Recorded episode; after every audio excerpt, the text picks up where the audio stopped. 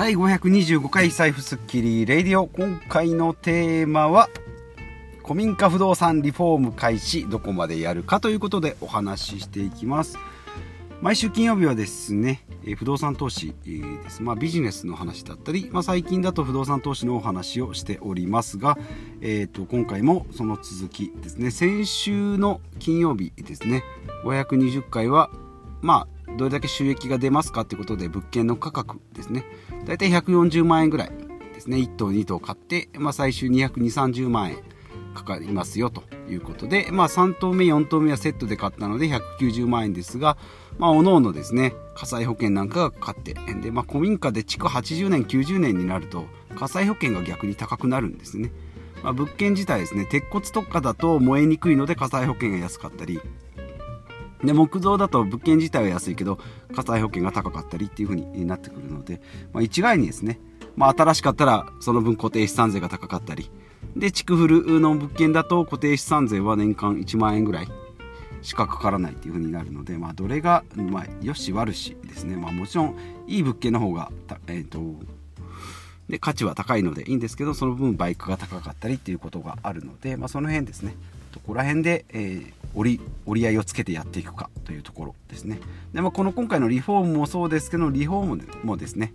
あんまり綺麗にやりすぎても風呂もピカピカにしました。なんかクローゼットもタンスも全部、えー、と引き出し、えー、と引き戸、えー、押し入れを全部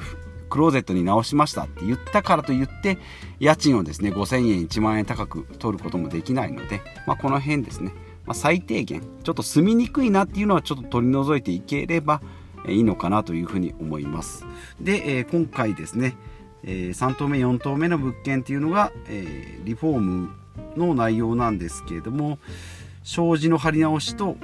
え、電球の設置あと掃除で、え、あとはペンキの門だけですね、まあ、畳半畳ぐらいの、えー、っと門がありますのでそれをペンキ塗るぐらいでいいのかなと。今まではですねがっつり一部屋結構ペンキ塗ったり珪藻土のまあこれもペンキなんですけどね白い塗料を塗ったりあとキッチンのあの戸袋っていうんですか天袋？あの辺も全部ペンキ塗ってたりしたので結構ですね、まあ、服上下がもうペンキまみれになったり、まあ、部屋中ペンキまみれにしてその後床を直してもらったりっていうことをしたんですけど、まあ、今回はそこまで、えー、やっておりません、まあ、今回はキッチンのリフォームっていうことで公団キッチンを、えー、まだ見てないんですけどね、えー、公団キッチンを入れております。えっ、と4万円だっけな？キッチン4万円のを入れてもらって床を直して、えー、まあ、78万円ぐらい。合わせてまあ123万ぐらいだと思うんですけど。まあこの辺ですね、えー、やってもらっております。で、えっ、ー、と今回はそこを直して、まあ、それを直、えーと、キッチン直ったのをまあ見に行ってですね。あとはまあ障子の張り直しということで。経年劣化ですね。障子の、障子紙が剥がれてるのでもうこれを糊でつけたり、まあ、テープで留めたりですね。貼り直そうかと思ったんですけどね。なんかこう風合いがいい感じの、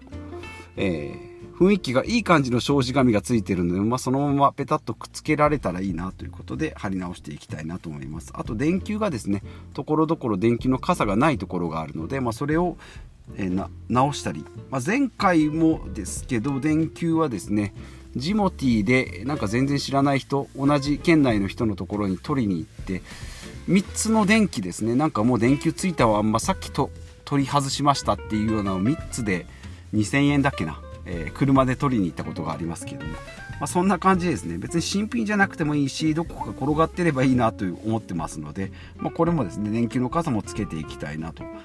ふうに思います。でまあある程度、まあ、キッチン入れたらですねもう早々に入居募集つけていきたいなと思います。まあ掃除だなんだって門のペンキなんかはですね、まあ、その後でも別に構わないんでので、まあ、23ヶ月ぐらい入居がかかるにしてもちょっと1日でもまあ1週間でも早くですね入居入居募集をつけ、えー、かけていきたいなと思います。前回の物件は1年ちょうど1年かかりましたのでで1棟目はですね1軒目は、えー、入居してかけて23ヶ月か。これやっぱり23ヶ月、まあ、これでも結構早いなと思ったんですよね。2, 2頭目は、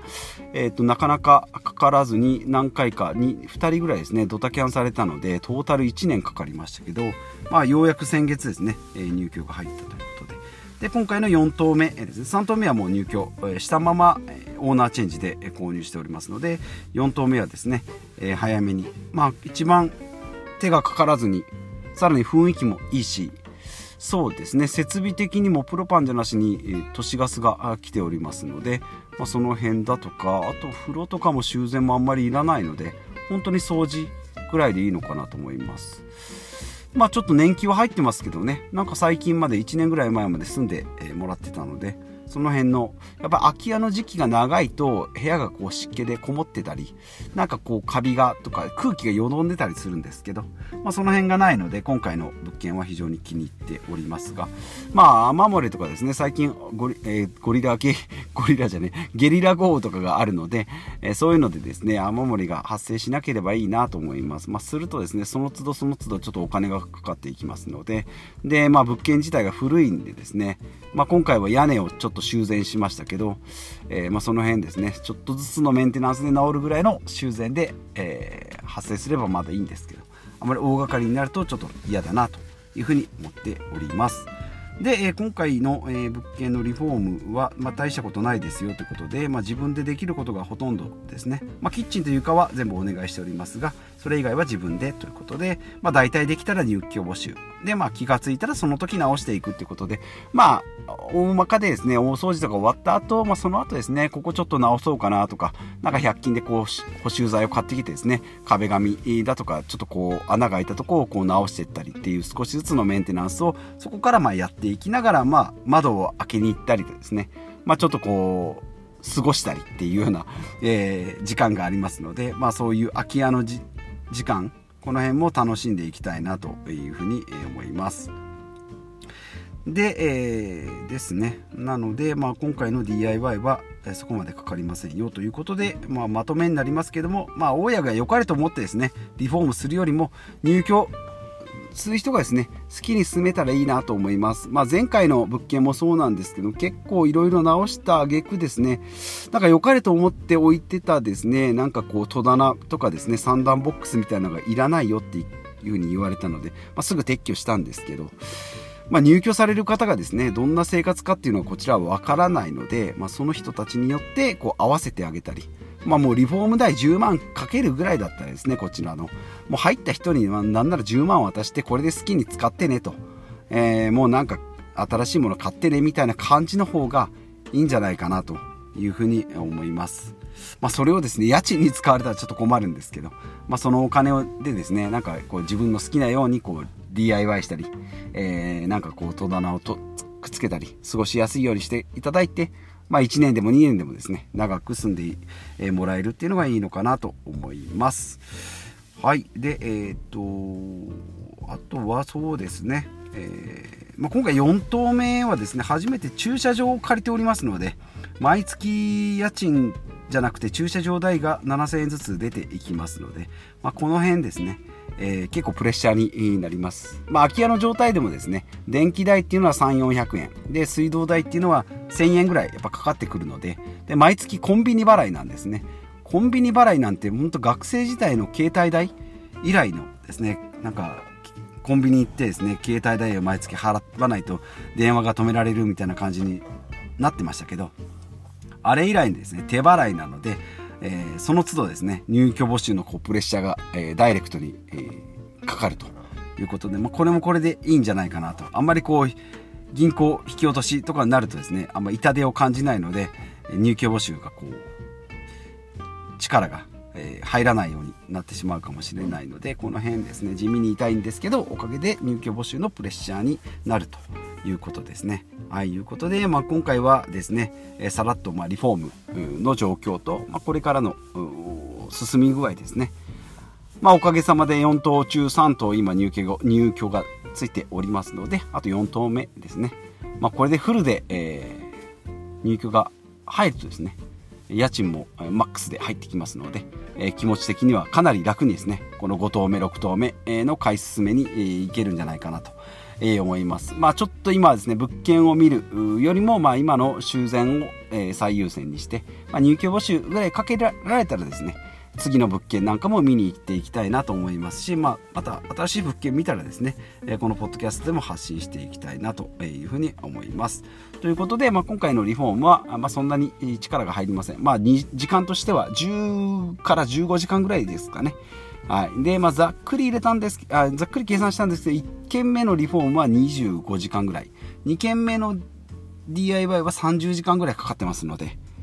まあ、えっ、ー、と、時給1000円としてもですね、えー、3万円、2、3万円ぐらいの、えー、時間は、え投下してるんじゃないかなというふうに思います。